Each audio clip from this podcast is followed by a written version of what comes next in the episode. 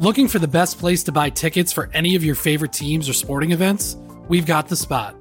Our partner, StubHub, has been the leading ticket marketplace in the world for over 20 years, providing a 100% guarantee with every order.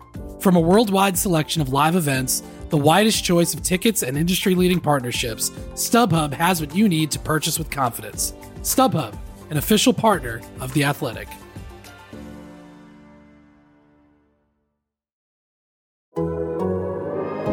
The Athletic.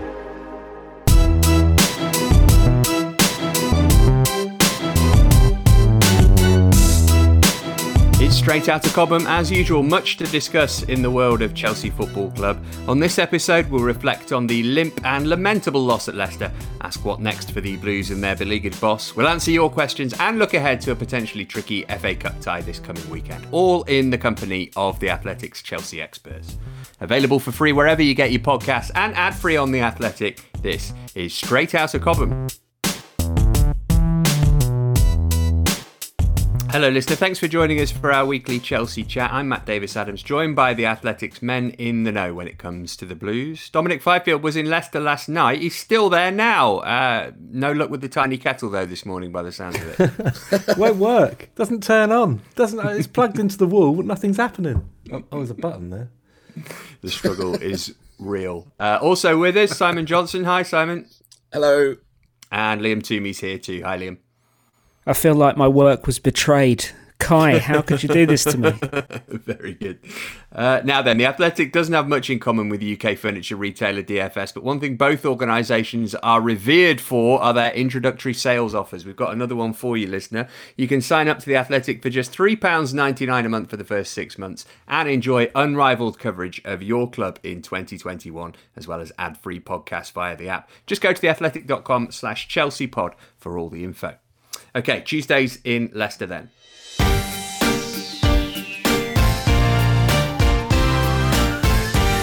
Well, that was a pretty painful watch. Chelsea, limper than a three week old lettuce, clinging to the bottom of the vegetable crisper in their 2 0 defeat at Leicester City on Tuesday night. Um, Dom, as, as mentioned, you're, you're, in Leicester. I was there too to witness it live. We'll get to the, to the sort of key details in a bit, but the first thing I wanted to know if you were as struck as I were by how quiet the Chelsea team were. They didn't seem much encouragement, much cajoling, much criticism. It, it was all just 11 blokes out there kind of separately, whereas Leicester, you could hear Kasper Schmeichel throughout the whole game and, and, and the others as well. Yeah, I heard I heard Mendy a bit in the first half. Usually warnings to his defenders as as Leicester midfielders flooded through massive holes in uh, Chelsea's back line. But, um, but yeah, I, it, it felt a bit anticlimactic, I suppose you could say. It was it it, it felt limp, um, and there wasn't a lot of resistance in there, and you, you, can you can sometimes get that you can get that impression of how how a, a, a, team a team's resolve almost from from their body language and the noise they make out on a pitch, and that's something that become very ob- obvious in um, football behind closed doors.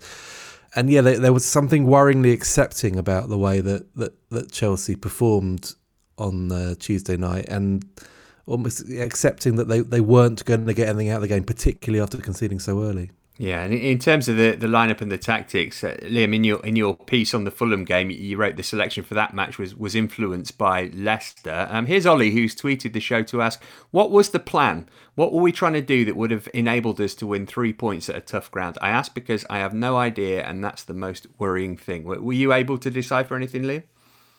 No, I was very very surprised by the the team selection, and I know there was kind of the opposite visceral reaction from large swathes of the fan base to the lineup against Fulham, and that there was a lot more excitement. I think when that when that team lineup graphic was tweeted by Chelsea and, and showed Hudson-Odoi, Abraham, Havertz, and Pulisic all all in that attack. But I just looked at it and thought, where's the midfield balance? And it, if anything, it felt like a midfield that you would be more likely to pick against Fulham than against Leicester, who are one of the most dangerous counter-attacking teams in the league. And that nothing that Leicester do is a secret. You know that they're built around speed in transition and the guile of James Maddison to to pick out those passes and a, and a really technically adept midfield. It was just a, a lineup that didn't make sense to me from Lampard, and it was clear from very early on that Chelsea were just so unbalanced. There was no structure in the team. aside from the fact that they, they just weren't playing hard enough anyway, you know, a repeat of the Arsenal situation. Um, and every time Leicester went forward, they looked like they could they could score, and it, it was just a a thoroughly uncompetitive game in the end, and and that's really not what Lampard needs at the moment. I was looking back after the game, and we're 28 matches into the season now. Who's the best team Chelsea have beaten? Is it Rennes? Is it Sevilla's second string? Is it Leeds or West Ham? It's not exactly a, a murderer's row of contenders. Yeah, it's not good. In terms of the, the actual lineup, Simon, a lot of people asking us about Tony Rudiger and, and how come he's he's back in for the uh, for the last two games. Addit and Wikipedia amongst those. How can a player go from being bombed out to back in the team when the man he's replaced, Kurt Zouma, has had his best season in a Chelsea shirt? It's an odd one. There's some people speculating maybe he's been put in the shop window, or is it or is it just a kind of sign of a desperate manager trying desperate things? I think there's an element of both. Um, I, I'd be very surprised if um, any senior player, though, secures a big transfer away this month, um, apart from on loan, um, simply because the market isn't out there, that there isn't much money uh, at any club really to make significant transfers. Um, I think you have to bear in mind that Tony Rudiger is a, an influential voice, seen as a, a leader in the dressing room. And, and maybe sort of Lampard has gone for perhaps a more vocal it's noticeable he brought in senior players, the, the sort of so-called leader group against Fulham as well. Um, but unfortunately, it didn't didn't come off. Um, as for Kurt Zouma, I think yes, he's had a good season, but let's not forget he's made mistakes as well. Um, there's been some high profile high profile mistakes which tends to have been ignored. I've, I've found. So, I, I do think we're looking at a manager that is just trying to anything he can to trigger a response from a group of players that have lost all confidence and self belief. And I get the impression that Lampard himself has perhaps lost all confidence and self belief in what he's doing because he's changing his mind on a game to game basis. And that doesn't help because if you're making five, six changes in the game, inevitably the rhythm, the understanding, the relationships. Players will be looking at, well, hang on a minute, I'm in form, suddenly I'm not playing. It, it, it It's going to cause more issues than it perhaps solves. So, in the aftermath of, of Tuesday's defeat, Simon and Dom have teamed up for a joint piece on Chelsea's search for a new boss. So, before we get into that, Dom, we're now saying then that it's a, it's a question of when Lampard goes rather than if, are we? I, yeah, I, I thought that performance last night was reminiscent of the losses they had Chelsea had at West Bromwich Albion all those years ago under Villas-Boas and even Di Matteo. I know Di Matteo went after the Juventus game subsequently, but it was a loss at, at West Brom that really put the nail in his coffin. It was so rudderless. He looked so helpless on the sidelines, and the players looked so clueless out on the pitch that that that being witnessed from those in the director's box, and there was a delegation of you know, the, the usual suspects from Chelsea at the game. Um, presumably, Marina was watching it from home. That will have the alarm bells really, really ringing. And when you look at the the results they've had of late, the number of defeats, I think it's five in eight now in the league, uh, four out of their last five away games. I mean, it's they're they're falling further off the pace in terms of Champions League football, and that's always been the trigger for for change. The noise is out there. I mean, yes, obviously going to be there are interests um, in terms of who's telling people what, etc. There are vested interests for, for all these for these guys in terms of candidates who might come in or, or, or you know agents who have clients that might be interested, etc. But the mood music is very much towards change now, um, and it would probably boil down to who is available, what candidates are out there, as to whether that happens immediately or whether it takes place in the summer. But really, the writing's on the wall. The piece, then, Simon, it's titled Why Chelsea's Next Manager Might Speak German. Um, tell us a bit about how you reached that conclusion. The next appointment, there needs to be um, a way of a different way of thinking, perhaps, than it's gone in the past. So Chelsea have gone down quite a few routes when you look at their managerial history. And what does this team need right now? There's an there's an obvious German connection anyway because of high profile signings from last summer and the need to get the best out of Timo Werner and, and Havertz, which is clearly something that the Lampard unfortunately has, struggled to do. But I think also where the club are coming from when when perhaps they're considering this route is is what kind of coach they need right now. Who's going to sort of fit into um, the structure that, that Chelsea have in place now. The Italian route is, is something that has has brought trophies, but has also brought um, a certain level of um, let's just say tension at times, and I think there's a, a, a modus operandi of, of German coaches that are used to working in a in a certain managerial structure that they're more coaches than managers. They're not looking, as, as the piece explains, that don't tend to look for a power grab. It's it's all about trying to get the best out of the team collectively, and the best out of players individually to try and improve them. And you have to say on both fronts, that's exactly what sort of Chelsea sort of are, lacking right now. Uh, unfortunately, that there doesn't seem to be a particular style of play that we're seeing developing, and we're not seeing individuals improve. If anything, they're they, they're regressing. So this is why there's a number of factors, but this is why um, you can expect perhaps a, a German speaking coach to be very high on, on the wish list. So Nagelsmann, Tuchel, Rangnick, Hasenhüttl, all names that are mentioned uh, in the piece. Dom, is there anybody at the front of the queue? You, have mentioned that somebody out of work if it's going to happen immediately. That's not why you want to be basing what you want to be basing the decision on, though, is it? It's, it's got no. to be the best candidate for the job. Absolutely, absolutely, and it's a difficult balance, isn't it? They have they have to they have to think long term.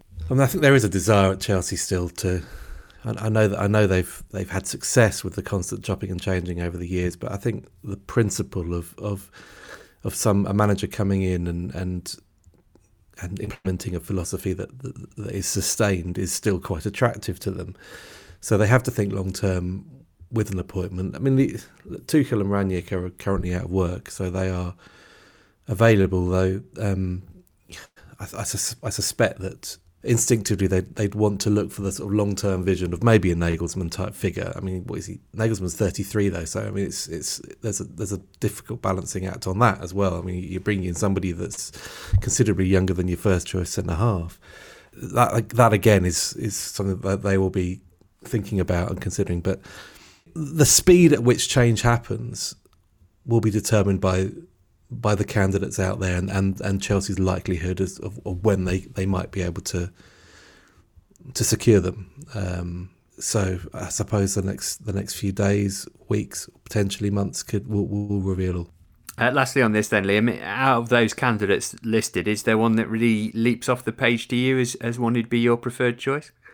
Uh, are you asking me as Chelsea correspondent or as unofficial spokesperson for Kai Havertz? Not, not entirely clear. Uh, I, I, I don't I don't know really. Um, I mean they're all they're all broadly speaking, obviously from the from the, the German school. We we know that Rangnick influenced Klopp um, and Nagelsmann and Tuchel and this entire wave of of of coaches that kind of un- underpin their philosophies with with this relentless pressing um, and high energy style. I think more important um, than than the specific name of of the coach is just someone who can work within Chelsea structure, and we've seen in recent history that it's it's not easy to find a coach that can do that because Chelsea have, have, quite a unique decision making structure. Um, but also someone who can speak the football language of Havertz and Werner uh, in terms of how the team is set up to to try to maximise them. I'm sure Lampard has has made every effort in this regard, but it's it's clear that it isn't working really with, with Lampard, and that's not entirely his fault. Havertz and Werner have obviously had plenty of their own struggles, um, and and bear responsibility for their own disappointing performances. But um, but the, the the structure they've been put in clearly isn't set up to to get the best out of them, and I think Chelsea would be have to be confident given the, the level of investment at a club le- club level in seeing these guys succeed that the the next manager who comes in will put them in the best position to shine. Looking for an assist with your credit card but can't get a hold of anyone? Luckily, with 24 7 US based live customer service from Discover, everyone has the option to talk to a real person anytime, day or night. Yep, you heard that right. You can talk to a real human in customer service at any time. Sounds like a real game changer if you ask us. Make the right call and get the service you deserve with Discover. Limitations apply. See terms at discover.com/slash credit card. This episode is supported by FX's Welcome to Wrexham. Celebrity owners Rob McElhenney and Ryan Reynolds' small town Welsh football club has finally been promoted into League Two after 15 seasons in the National League. Dedicated staff and supporters celebrate the city's return to glory while bracing for the newfound challenges that come with being in a higher league. Will Wrexham AFC stand up to the challenge and rise again into League One? FX's Welcome to Wrexham premieres May 2nd on FX, stream on Hulu. So those are two high-profile captures from the Bundesliga. Uh, Simon, you big old scoops to you. You've been at it again. Erling Braut Haaland might be uh, the next one to move from Germany to West London. What can you tell us about this story, which was part of uh, David Ornstein's Monday column on the Athletic? Well, at the moment they've got no chance because if they finish out of the top four, you can imagine that Haaland is not exactly going to be uh, chomping at the bit to join a join a club that's in the Europa League or, or not in Europe at all. Look, the the thing about Haaland is there is obviously he's going to be moving clubs within the next eighteen months, um, and any club that's got any sort of ambition is going to be keen on a player like him because he's clearly different level. 35 goals in 35 appearances for Borussia Dortmund is phenomenal. Now, very much like last summer, where where sort of Chelsea used perhaps other clubs' sort of weak financial position to jump ahead of the pack um, to get Werner and and Havertz. Of course, people will now, with hindsight, perhaps think it wasn't deals that have paid off yet. Um, but they they were very sort of opportunistic, and that's sort of the thinking right now. Is that look, there's a player that's got a release clause in 2022. There's clearly clubs that are going to be preferring to wait for that because they can get them get him on the cheap relatively at 66 million pounds. Let's try and go for it this summer. I mean, it's going to cost a huge amount of money. There's an awful lot of competition still. Haaland probably has preferences elsewhere, but if there's the slimmest chance of getting a a player, a striker that can take you back to sort of Premier League, Champions League contention, then you have to go for it, and that's what Chelsea's thinking right now. This episode is brought to you by Michelob Ultra, the official beer sponsor of the NBA. Want to get closer to the game than ever before? Michelob Ultra Courtside is giving fans the chance to win exclusive NBA prizes and experiences like official gear, courtside seats to an NBA game, and more.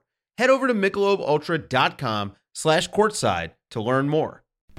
As you've probably heard by now, we've teamed up with BetMGM this season. We'll be using BetMGM lines to make all of our picks, and we'll have special offers for our listeners each week. If you haven't signed up for BetMGM yet, use bonus code The Athletic, and you'll get a one-year subscription to The Athletic, plus up to a $1,500 first bet offer on your first wager with BetMGM. Here's how it works.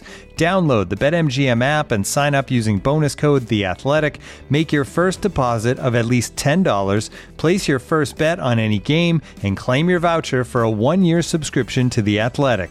See BetMGM.com for terms. U.S. promotional offers not available in D.C., Mississippi, New York, Nevada, Ontario, or Puerto Rico. Gambling problem? Call 1 800 Gambler. Available in the U.S. Call 877 8 HOPE NY or text HOPE NY 467 369 in New York. Call 1 800 NEXT STEP in Arizona. 1 800 327 5050 in Massachusetts. 1 800 BETS OFF in Iowa. 1 800 270 7117 for confidential help in Michigan. 1 800 981 0023 in Puerto Rico. First bet offer for new customers only in partnership with Kansas Crossing Casino and Hotel. Don't forget, if you haven't signed up for BetMGM yet, use bonus code The Athletic, and you'll get a one-year subscription to The Athletic, plus up to a fifteen hundred dollar first bet offer on your first wager.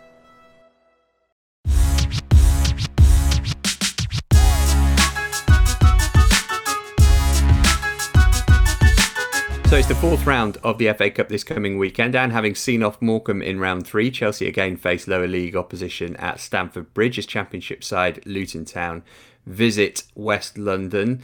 Uh, any game's a big game for Chelsea at the moment, Liam, but but if they were to be beaten here, that, that surely would be curtains for, for Frank Lampard. Yeah, absolutely. In the same way that uh, Morecambe would have been absolutely unthinkable um, as a as a game to lose it'll be interesting to see what kind of team gets picked. Whether Lampard takes a, a similar approach of, of, picking a really strong team with a view to trying to get players some confidence and rhythm. I mean that that generated a big scoreline against Morecambe, but it clearly didn't work based on what we saw um, subsequently. But Chelsea, I think, um, need to need to look at the the FA Cup as a as a real chance for, for silverware as they did last year, given that I mean, their their chances in the Champions League look pretty slim at this point. And yeah, so it, it's going to be a big one to to try and show some sort of improvement in this team, as well as in the the form of certain individuals. But you just get the sense that it's a it's a little bit too late and, and a little bit too insignificant to really move the needle in terms of where things are going with Lampard. It's a tricky opponent, I think, Dom. Luton having a, a, really good season. Manager Nathan Jones, who didn't do well at Stoke, but but seems custom made for, for Kenilworth Road. No pressure on them, obviously. It's a, it's a dangerous tie, this. Yeah, I agree. Um, I went to see Luton post lockdown, and actually, weirdly, did the helped run the scoreboard and do the, the artificial crowd noise at, at mm-hmm. Kenilworth Road just at the end of last season. And, and that was when a fixture they lost 5 0 at home to Reading. And at the time, you just thought, I mean, they were, they'd been threatening a little revival. They were near the foot of the championship and struggling in their first season back up. But they revived after that 5 0. And, and that, that's a really a measure of the character they've got in, in that squad. And and the impact that Nathan Jones has had in his second in second coming at um, at the club I mean, their recent results, I know they played Brentford on, on, on, Wednesday night away, which is a very tricky fixture for them, but just look what they've done to, um, say, Bournemouth, for example. Two games with Bournemouth, uh, haven't conceded a goal. They're the best team, arguably, with Norwich in that division. Um, and they won at down the Vitality Stadium on, on Saturday, so they will travel to Stamford Bridge. Yeah, you know, thinking that they haven't got anything to lose, they can give this a go. This is a shot back at the uh, the big time in a in a in a big stadium, albeit with no crowd, uh, and they will sense vulnerability in their hosts. I would imagine so. There will be a threat. They will pose a threat, and Chelsea will have whatever selection that, that goes out there will have to be on their mettle to to prevail. Simon, it'll evoke memories of the uh, 94 FA Cup semi-final, 2-0 to Chelsea on that day. The teams haven't haven't met since. It was uh, it was Gavin Peacock's day, but, but Kerry Dixon also took some headlines, as I recall. Yeah, he did. Of course, sort of one of Chelsea's best ever strikers, right up there um, in the top top three. I, I still think he's in the top three of the all-time leading scorers. And yeah, Chelsea fans, um, you'd never know that Kerry Dixon was playing for the opposition that day because Chelsea fans were singing his name.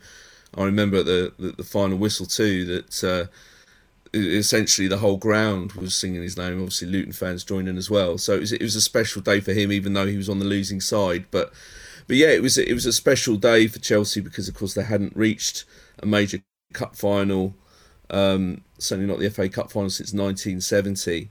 Um, so yeah, unfortunately, didn't work out for them in the final uh, against Manchester United. Um, David Elleray uh, certainly took an assist on that one, um, but uh, but yeah, Chelsea will be expected to uh, have a very similar, despite what's going on at the moment. They they really should win this game, um, and the FA Cup again. No matter who's in charge, this is a golden opportunity uh, already because in the next round, they've been drawn away to Norwich and Barnsley, or Barnsley. Now, of course, Norwich are riding high in the Championship, etc. It's not a given, but as far as three draws are, are concerned, as, as a route to the quarterfinals, Chelsea couldn't have asked for much better. Um, so really, there are no excuses in terms of reaching the last eight, in my opinion. Um, and it, it, there's still a possibility, despite how badly uh, Chelsea have been playing of late to to think they've got a chance of silverware if they can turn things around. Yeah, and one of Man United or Liverpool will be out of the cup this weekend as well. Uh, remember, no replays in the FA Cup this season, so it must be settled on the day. It's a noon kickoff on Sunday UK time. We will, of course, react to it in next week's show. Uh, elsewhere in Chelsea news, since we last spoke, Chelsea women moved top of the WSL, replacing Manchester United, who they beat 2 1 at Kings Meadow, thanks to goals from Pernille Harder and Fran Kirby. Athletic subscribers can read Michael Cox's tactical breakdown of that game now. Uh, as we record on Wednesday, the Blues due to take on Manchester City in the League Cup quarter final. Chelsea won that competition last season. On Sunday, they go to Bristol City in the league, avoid defeat there, and Emma Hayes' side will set a new record for longest unbeaten run in WSL history, currently without defeat in the last 31 league game stretching back to, to January 2019. Liam, it's an incredible run, and, and the kind of spirit that's been needed to, to set that in place was, was what we saw last weekend against Manchester United when Chelsea maybe not at their best, but managed to get the win. Yeah, it speaks to a couple of things, doesn't it? I think it speaks to the overwhelming quality and, and depth of quality in this squad, but it also speaks to the the culture um, and the the mental the mental strength collectively that Emma Hayes has has built. Um, she's she's assembled a group of elite characters as well as elite footballers, and that was one of my main takeaways from some of the big pieces I've done on Chelsea women recently. Was that their recruitment really focuses on um, what the what the footballer is like as a person and and how resilient they are as a person as a as well as their their pure talent, and I think that shines through on the pitch. And against Manchester United, they were they were playing a, a team ascendant themselves that were on a an extended unbeaten run.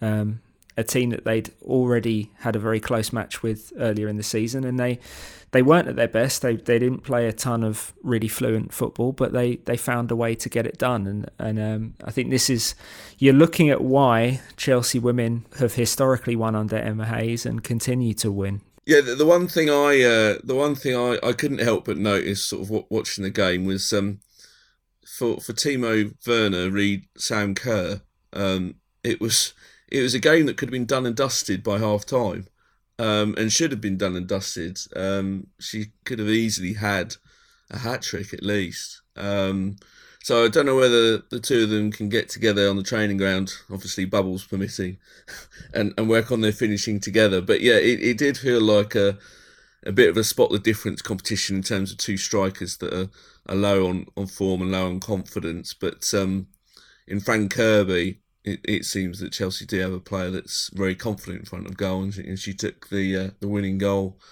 uh, very comfortably indeed, and, and showed Sam Kerr how it's done. Timo Kerner feels like a hashtag that, that might trend at some point. Um, in terms of the academy, by the way, it's been closed because of a COVID outbreak. The under 23s game against Southampton, due to be played on Friday this week, moved back to Sunday. Uh, both they and the under 18s have had games postponed as a result of the outbreak. You may well have heard, listener, the FA Youth Cup has been suspended as a result of the pandemic. It had reached the fourth round stage. That's just about it for this week. Before we go, though, let's hear what the chaps have in the works for athletic subscribers to enjoy. Uh, Liam, what have you been working on? Well, the first thing to say is I think the schedule is quite fluid, um, depending on what happens at, at Chelsea or what doesn't happen at Chelsea. But I will be doing a piece, kind of, kind of breaking down the the horror show that was at, at, at Leicester, kind of frame by Y Scout frame, um, and seeing what went wrong and who went wrong. Um, so, so look forward to that. And we're also working on a piece about Petr Cech and, and how he's uh, grown into his rather ambiguously titled role of technical and performance advisor um, and, and the implications that has for, for Chelsea's broader structure going forward. How about you, Dom? Do you want to give another plug for your piece with Simon on the uh, the German connection? Yeah, well, that piece that piece is out on the site at the moment um, from from the game last night. Uh, we've also got another piece on there looking back uh, on Avram Grant's eight month tenure as as Chelsea manager back in 2007-08. Um, no connection there. He's not as if he's walking back in at, at Chelsea, as far as we know, anytime soon. But uh, it was notable that he felt a, compelled to put out a couple of Instagram videos last week, uh, just distancing himself from the Chelsea job and, and, offering his support for, for Frank from, from afar, which was very good of him. Uh, and then I'll, one, at some point, I'll get back to writing about music in the dressing room because that, that piece is still hanging over me like uh, you wouldn't believe. well, I can't wait for that one personally. Um, Simon, last of all, we've we've spoken about the the German connection. You, you chipped in on the Avram Grant piece too, but you've also been writing about Marcos Alonso, who I had totally forgotten existed. Well, it's purely for your benefit, Matt. It's um, just one of the players that, as the transfer deadline um, rapidly approaches, that that continues to have his future up in the air. Sort of what what happens with Marcos Alonso?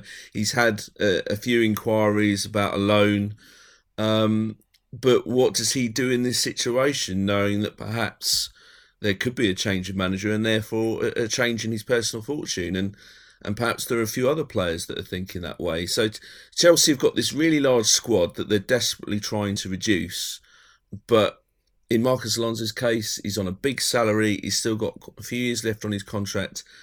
You know, how hungry is he to, to genuinely find a move elsewhere? Um, so this is a piece that, that sort of explores that situation. And yeah, at the moment, I have no no sort of definitive answer because at the end of the day, the answer lies with Marcos Alonso, and I'm I'm not sure sort of how hungry he is to, to, to leave Chelsea at this moment because perhaps he's thinking he's got a, a, another chance um, soon enough to play in a blue shirt again because he's not played since that West Brom game way back in September. Good stuff. Remember, you can sign up to The Athletic for just £3.99 a month for the first six months and enjoy unrivaled coverage of your club in 2021, as well as ad-free podcasts via the app. Just go to theathletic.com slash chelseapod for all the info. Uh, we'll be back to our regular slot next week, unless Frank Lampard gets sacked in the meantime, in which case we might be back this afternoon. Uh, do join us then if you can. For now, though, from all of us here, it's goodbye. The Athletic.